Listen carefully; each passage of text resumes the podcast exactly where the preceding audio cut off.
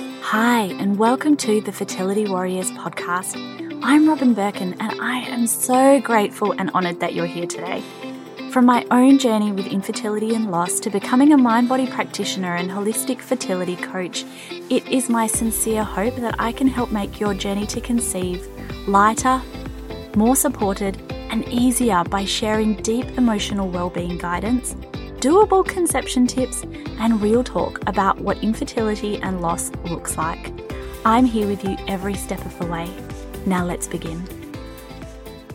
Hi, and welcome to the Fertility Warriors. Thank you for joining me again this week, and thank you for tuning in every week.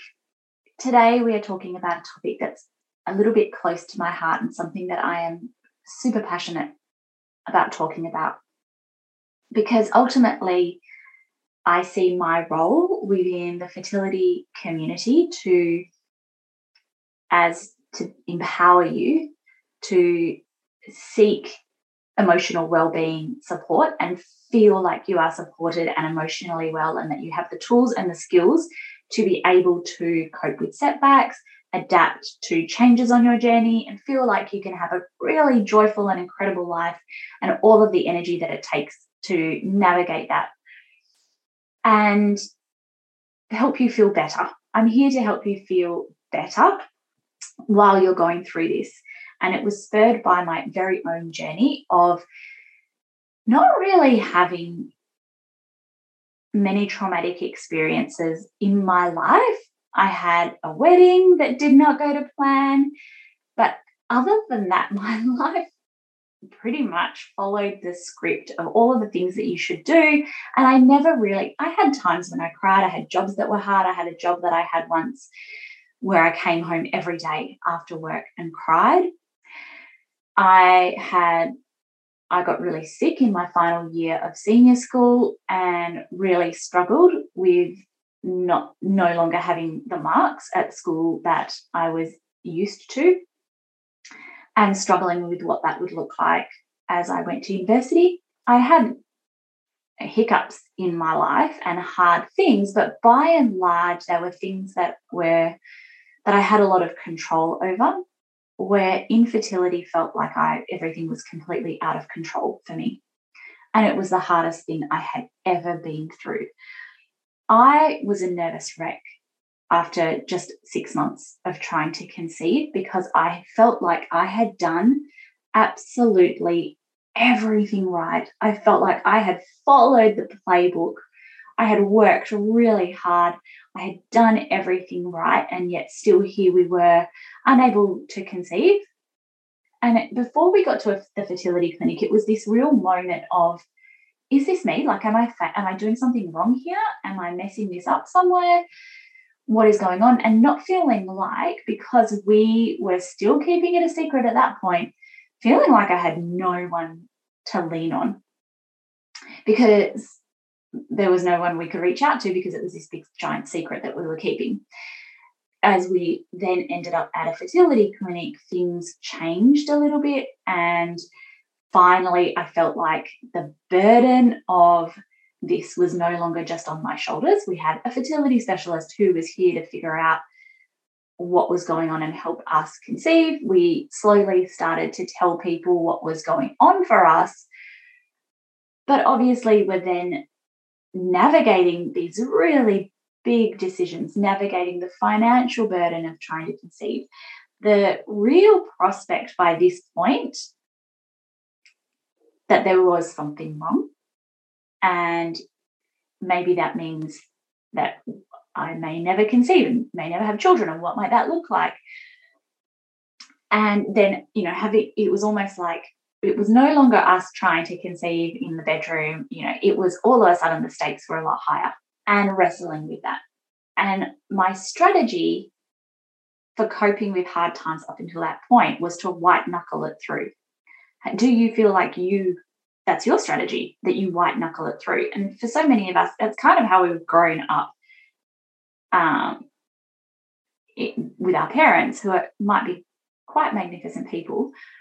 But that was kind of what they did in the day, you know, like go to your room. If you're suffering, go somewhere else and do it alone and get over it. it was kind of, you know, the way that we were taught to process big emotions. If like if you're not coping, if you're crying, if you're having a tantrum, if you're having a meltdown, go to your bedroom, figure it out, and then come back. So we've kind of all grown up, our generation, feeling like that's how we deal with things. Meanwhile, though, actually it doesn't teach us how to deal with our emotions. It just tells us that we shouldn't do it in public. Uh, and so white knuckling it through was how I grew up feeling like that's how I, I, need to push through. I need to be strong. Big girls don't cry. This is, you know, what I need to do to feel better. And so two years after we had first started trying to conceive, we just had our first IVF cycle. And then I had a miscarriage. And that was the time when I really, it hit me that I was at zero emotionally. If the, if my uh, emotional coping strategies and my energy was a fuel tank, the fuel tank was on empty. And that was the real moment when I discovered that you cannot white knuckle yourself through for a sustainable period of time. That was the point when I finally admitted that the strategy that I had wasn't working. And I hope that you don't get to that rock bottom point because I was a shadow of myself. I felt like I would just crumble every day after work. And even when I was at work, I felt like I couldn't focus properly and that there were tears in my eyes all the time. I didn't, I was a really open book about our fertility struggle, but for the first time, I or wasn't an open book. I could, I just couldn't even find the words to articulate how I was feeling and didn't have the emotional energy to navigate anyone else's questions. So we kept it a fairly close thing. And we then took this last minute trip to Lombok in Indonesia to the most remote place I've ever been to in my life. We did not go to a touristy area, we went to like remote. And we didn't go because I needed a holiday or anything somewhat pleasant like that. We went because I didn't feel like I could do life. I didn't feel like I could work at that point. I didn't want to talk with anyone. I like literally just wanted to be a blob and escape and not have and not have to talk to anyone. And that was the start of me that trip feeling my very uncomfortable feelings. And I will get to the number one thing that is going to help you feel better in a moment that nobody talks about. It was very uncomfortable for me to feel those feelings.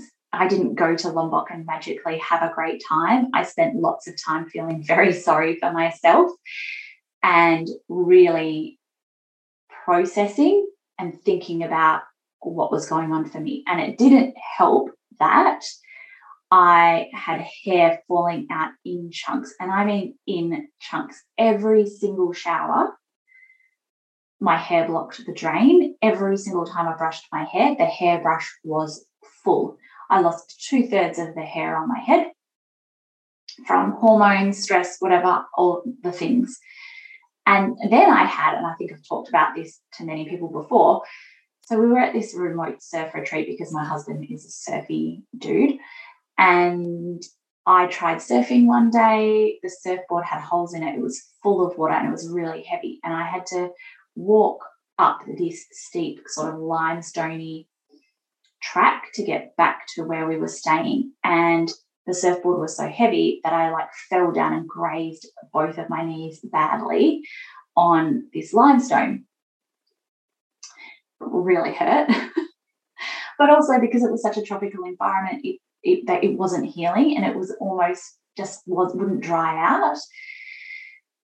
Uh, and so hair falling out, knees grazed, this, you know, real moment of like, this is a physical manifestation of what is going on for me inside my head. It's just all a mess and it's not healing. It's open, raw wounds and it just keeps circling back. Like, you know, every time I brush my hair, the hairbrush will be full. Um, and as uncomfortable as it was, feeling my feelings was the, actually the first step. And having this real pity party breakdown moment was the first step in me having a breakthrough moment. So that first step was simply just, mm, this really sucks. And the way that I'm going about it isn't working. And I need to have that breakdown before I can take any steps forward. I need to actually feel what I'm feeling before I can deal with what's going on for me.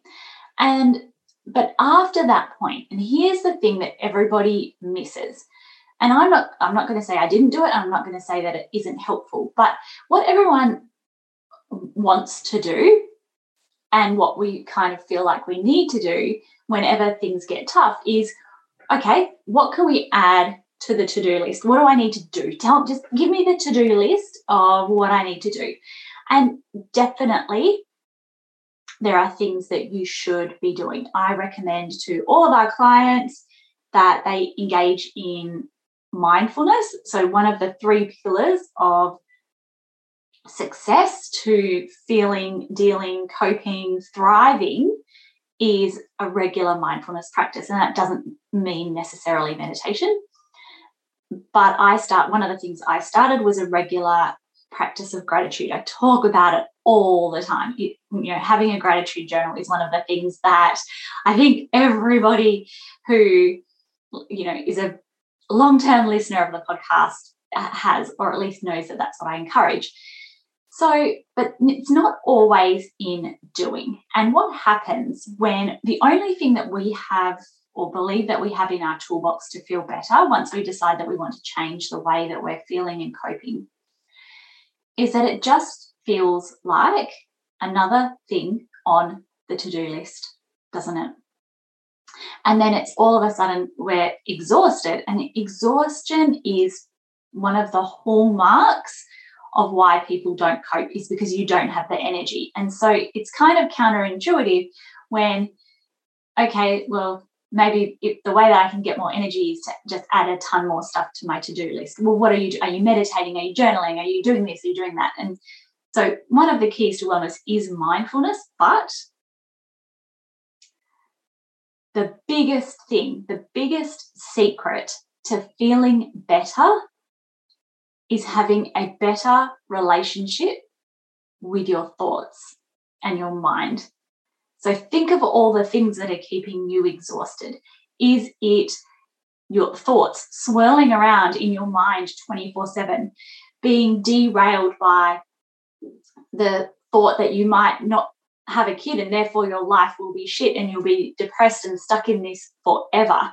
Is it trying to keep up with you know things that people say or pregnancy announcements that happen and what goes on in your mind during that and so i call this you know in terms of my three pillars one of them is mindfulness one of them i call it mates which is having support and guided support. But one of the other the like the biggest thing that i advocate for is metacognition a true understanding of why our mind acts in the way that it acts, who we are, what are the stories, beliefs that we hold, and being able to actively, so it's not about what thoughts you have, but actively being able to disarm or take away the disempower the thoughts that you have.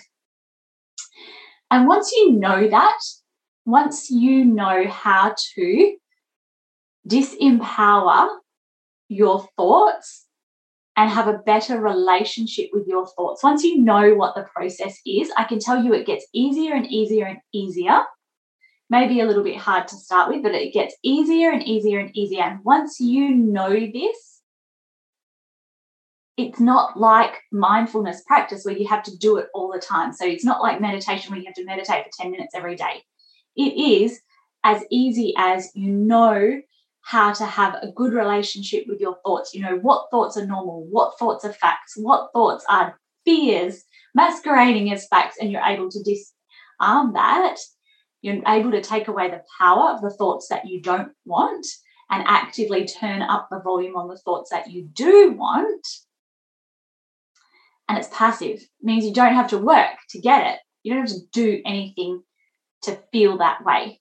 So, what I want to say is that sometimes you need to have the breakdown before you have the breakthrough, but that not everything that is going to help you feel better is something active on your to do list. I would argue that what is much more powerful is working on cultivating a better relationship with the thoughts that you have uh, and a deep self awareness of what's going on for you. And I've, you know, life for me since then hasn't been all rosy and lovely by any means, but I have always been able to really powerfully assess the thoughts that I have. And that is the biggest thing that has kept me steady through life not going the way that I have planned. Life is, you know, we're always going to have expectations about the way that life will go, but life is always going to take a different path to the exact path that we think that it's going to take. So, how do we better equip ourselves to cope through that, to deal with that? And one of the secrets to do that is metacognition. And that's what I talk about in my masterclass. You can jump into my free masterclass at robynbirkin.com slash masterclass. You can also have a look at my programs and products on my website at Robyn and just if you want to dip your toes in and see what it's about or how I can support you.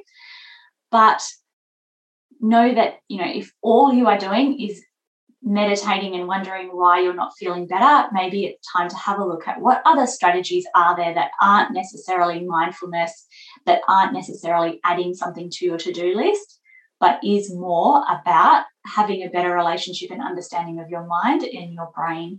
Thank you so much for listening to me today. I cannot wait to speak with you next week. Bye for now.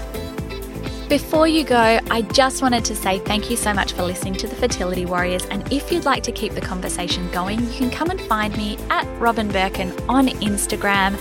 I share content almost every day. I answer lots of your questions, and I love hearing from you at Robyn Birkin on my Instagram channel.